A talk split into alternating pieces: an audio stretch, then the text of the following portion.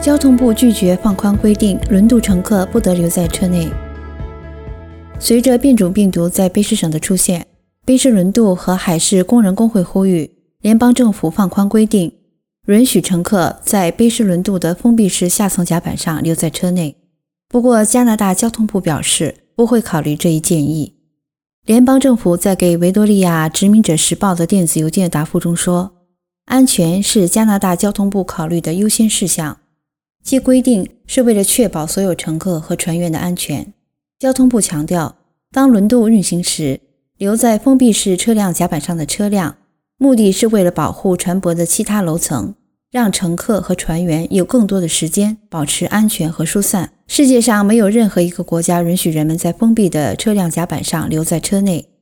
因为其存在固有的安全风险和潜在的灾难性生命损失。二零一七年。加拿大交通部修改了一项规定，这意味着在渡口期间，下层封闭式轮渡甲板上的乘客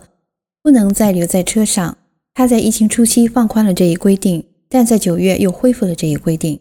包括卑诗省省长在内的乘客都表示反对，认为如果他们留在车内，会更好地保护他们免受 COVID-19 的侵害。加拿大交通部表示，由于固有的安全风险和潜在的灾难性性命损失。